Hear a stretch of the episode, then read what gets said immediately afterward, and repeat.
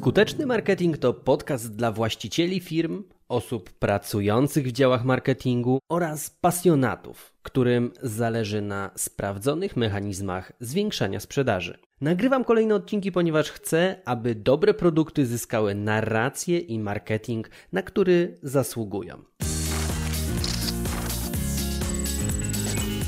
Idealna agencja marketingowa nie istnieje?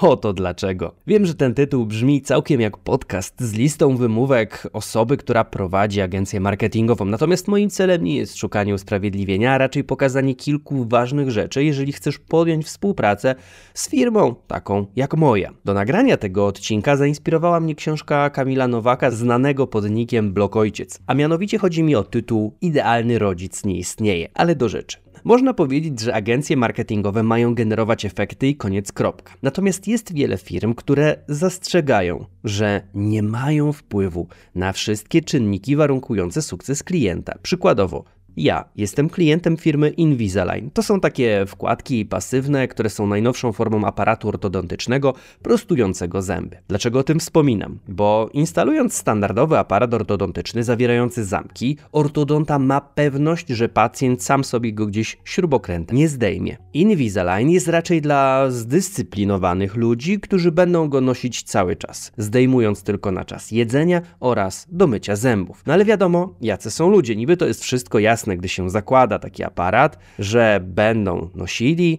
no ale jak nie będą po trzech, sześciu miesiącach, bo im się to znudzi, no to ten aparat wiadomo nienoszony nic nie da. Więc mimo wiary w słowność i dyscyplinę ludzi, Invisalign przed założeniem tzw. Tak attachmentów, które później pozwalają wkładać te wkładki, kazało mi podpisać 12-stronicową umowę, w której było wprost napisane, że finalny efekt całego leczenia zależy od mojej dyscypliny. I to jest tylko jeden z przykładów, ale pewnie i w Twojej branży na 100% jest tak, że chociażbyś stawał na głowie, a klient y, jak się nie zastosuje do wytycznych albo zrobi coś wręcz odwrotnego, do Twoich rekomendacji, to wszystko spali na panewce, prawda? W przypadku agencji marketingowych, takich rzeczy, na które agencja nie ma wpływu, jest naprawdę kosmicznie dużo. Przez 10 lat zebrałem mnóstwo przypadków, gdzie cuda można byłoby zrobić, ale nic się nie da uratować. Zebrałem tutaj kilka przykładów takich najbardziej wyraźnych. Na przykład agencja marketingowa nie ma wpływu na politykę cenową, że klient zawyża ceny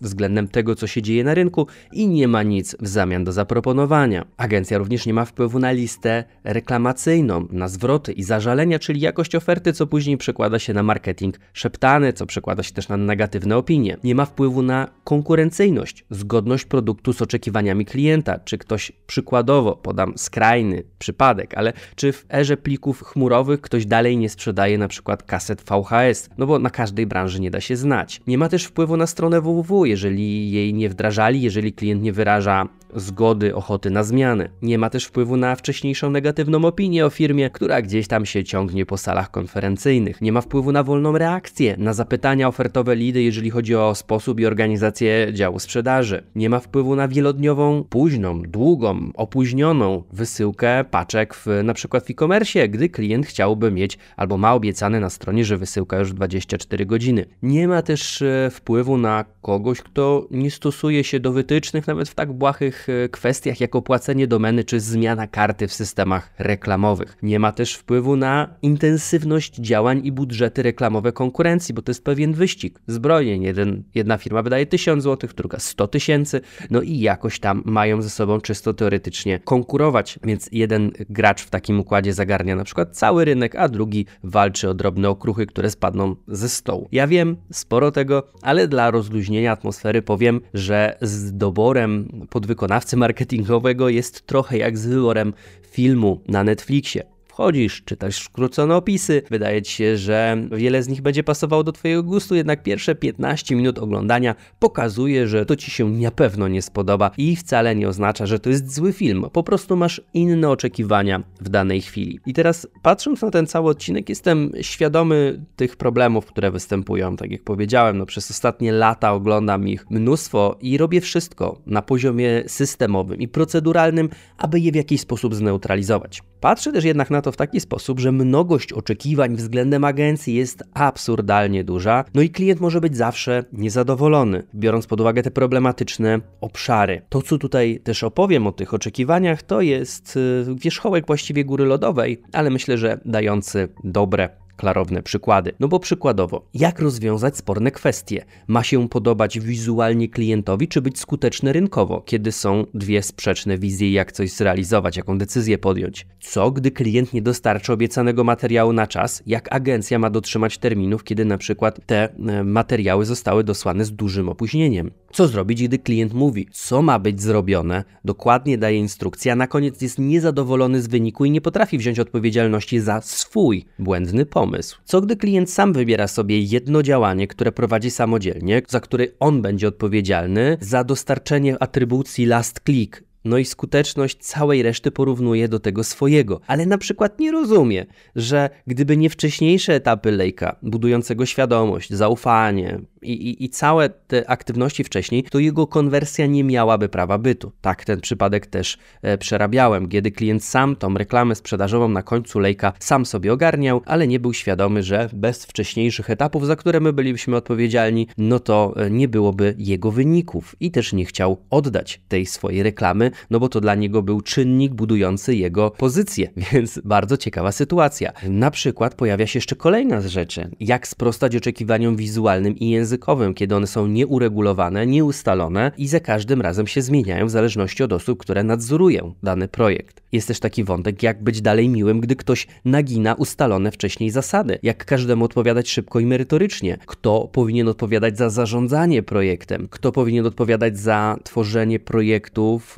które są nieadekwatne do popytu na rynku? Kto powinien odpowiadać za oczekiwania nieadekwatne do budżetu, do dostępnych zasobów? Kto powinien tłumaczyć takie poczucie trochę bezradności i może nawet powiedzieć wstydu, gdy okazuje się, że prosty projekt, taka zróbcie mi taką stronkę jak ma Apple, który chcesz zrealizować, no on nie kosztuje 8000, a raczej 80 lub 800, gdzie na takiej stronie Apple to jeden render graficzny, animacja może kosztować tyle co cała strona internetowa. Oczekiwanie jest też takie niewypowiedziane, żeby odpowiadać natychmiast, zaraz jak pojawia się wiadomość i w tym kanale, którego życzy sobie klient, nieważne, że ustaliliśmy komunikację mailową, to wiadomość na WhatsAppie przecież powinna być równie w taki sam sposób traktowana. Нирвана. A kto będzie nadzorował podwykonawców, na przykład drukarni i pilnował, aby pracownicy po stronie klienta współpracowali ze sobą, na przykład jeżeli chodzi o przekazywanie materiałów od fotografa. Kto będzie proponował nowinki, nowości, obserwował konkurencję, ale najlepiej w taki sposób sugerował działanie, żeby to w 100% e, zadziałało. Do tego dochodzi jeszcze oczekiwanie znajomości branży, umiejętności dostosowania języka, którym operuje klient, takiego slangu klienckiego, chęć e, pogodzenia interesów własnych, agencji, klienta w jednym.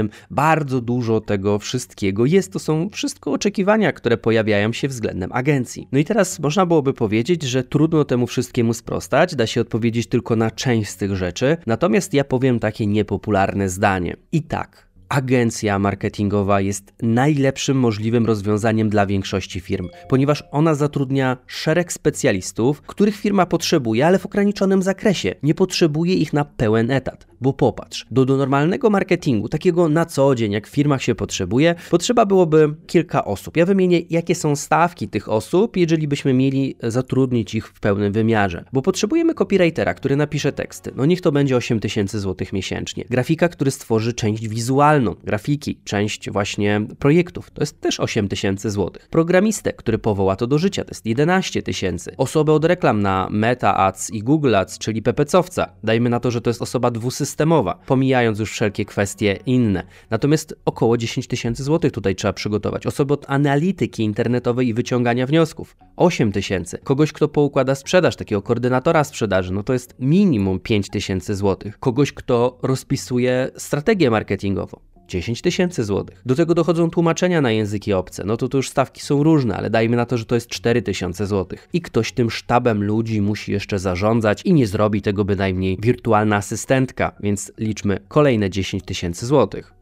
Wychodzą nam z tego górne dziesiątki tysięcy złotych, jakieś 74 tysiące złotych. To bardzo dużo. Natomiast agencja może pracować za ułamek tej kwoty, za 10%. I wszystkie te kompetencje będą, ale w wymiarze, który jest potrzebny firmie. I tego się nie da jakoś przeskoczyć. Ja wiem, ktoś próbuje zhakować system, zrobić lifehacka, zatrudnić jedną osobę do wszystkiego.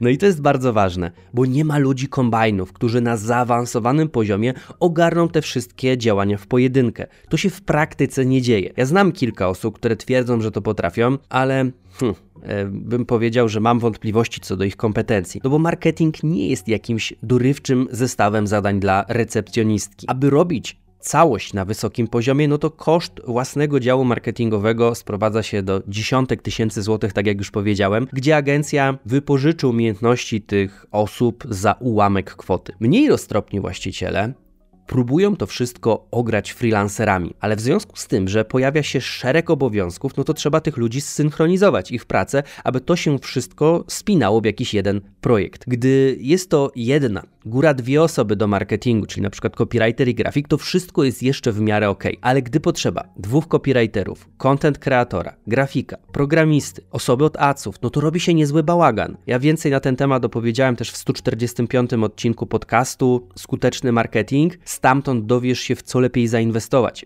Freelancera, agencję czy własny dział marketingu. E, polecam Ci ten 145 odcinek, on jest rozszerzeniem tego, o czym tutaj dzisiaj rozmawiamy. Wracając jednak do realiów agencyjnych, najlepsza współpraca wychodzi wtedy, gdy klient ma świadomość. A świadomość zyskuje dzięki doświadczeniom, bo są rzeczy, których słowami po prostu nie da się w zrozumiały sposób wyjaśnić. To trzeba poczuć na własnej skórze. Trzeba poczuć to, że wysyłasz wytyczne freelancerowi, a on ci odpowiada nagle, że za trzy tygodnie dopiero wraca, bo jedzie w podróż dookoła świata. To trzeba poczuć, kiedy dajesz, delegujesz zadanie swojemu wewnętrznemu specjaliście do spraw marketingu, a on mówi, że nie ma o tym zielonego pojęcia i tego nie jest w stanie zrobić. Więc są takie sytuacje, których trzeba doświadczyć. I zaskakuje mnie za każdym razem, gdy klienci, którzy w trakcie współpracy dywagowali nad każdym słowem w poście na Facebooku po rozstaniu. Zaczynają pewne działania robić samodzielnie, zaczynają samodzielnie publikować. I to, co tam piszą w tych postach, to jest jakieś zaprzeczenie wszystkich oczekiwań, które mieli względem nas. Jak to się mawiało kiedyś o mieszkaniach? ciasne, ale własne?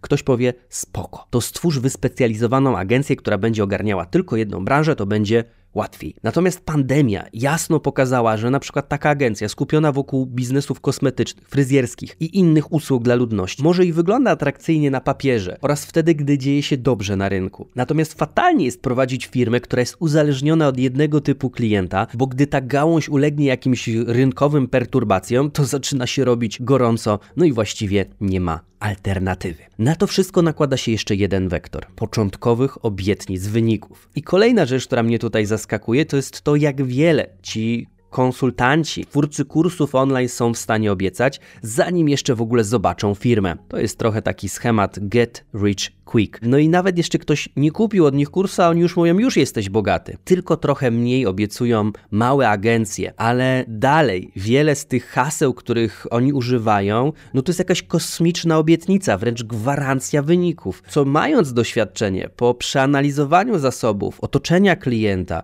i tego, co jest u niego możliwe, okazuje się, że takie wyniki nie są wcale możliwe. I te obietnice potem zderzają się z realiami, no i nie bez przyczyny. W wielu agencjach średni czas życia klienta to 3 miesiące, bo właśnie wtedy klient orientuje się, że ktoś mu obiecał złote góry, a na horyzoncie są same niziny. W sprzedaży obowiązuje taka zasada, że im większe obietnice złoży się na starcie, tym większa szansa na utratę klienta. Trudno jest sprostać e, na początku złożonemu tak zwanemu overpromise. Nie wiem jak to nazwać po polsku, może obietnice ponad możliwości. I moje doświadczenia pokazują, że im początkowo złożona obietnica jest bliższa prawdzie i realiom, tym współpraca dłużej trwa. Podsumowując to wszystko, warto jest mieć świadomość, że na rynku są różne agencje. Jedne skupiają się na robocie operacyjnej, czyli wrzucają posty na Face'a, dopinają landing page na WordPressie i tyle. Biorą odpowiedzialność za jakość wykonanej pracy, za swoje rzemiosło. Ale są też takie, które podchodzą procesowo do marketingu, nie skupiając się wyłącznie na odhaczaniu zadań z listy to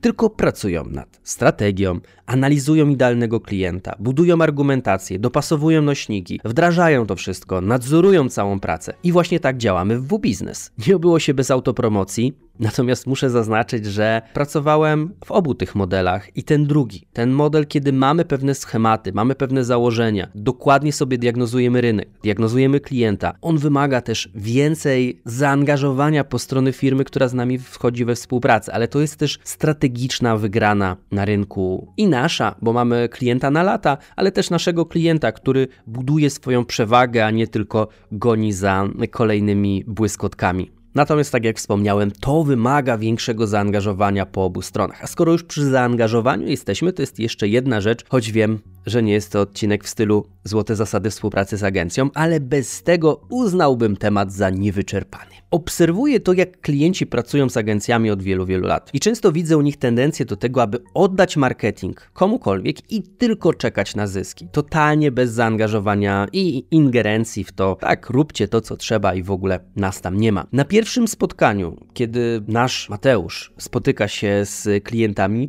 to wybijamy takie pomysły z głowy, bo nikt nie zna lepiej realiów branży, niuansów reakcji klienta lepiej niż właściciel lub też osoba, która po stronie naszego klienta spotyka się z ich klientami. Dlatego, jeżeli jesteś jeszcze przed współpracą z agencją i myślisz sobie, że oddasz im wszystko, a deszcz dolarów spadnie z nieba, to zmień przekonania, póki nie jest to aż tak bardzo bolesne i jeszcze jest na to szansa. W końcu idealna agencja nie istnieje, ale to już wiesz. Będzie ci łatwiej współpracować, jeżeli od samego początku wypiszesz im 10-15 oczekiwań, które względem nich masz. Bo jeżeli jasno sobie powiecie, jakie po obu stronach są oczekiwania, no to ta współpraca będzie płynniej przebiegała. To jest taka rekomendacja i ćwiczenie, które Ci polecam. Pomyśl sobie, czego możesz oczekiwać, nie wiem, tego, że będą zawsze poprawnie napisane teksty, że grafiki będą zawsze zgodnie z key visualem. Jeżeli nie masz key visuala, to oczekujesz tego, że zrobią Ci ten key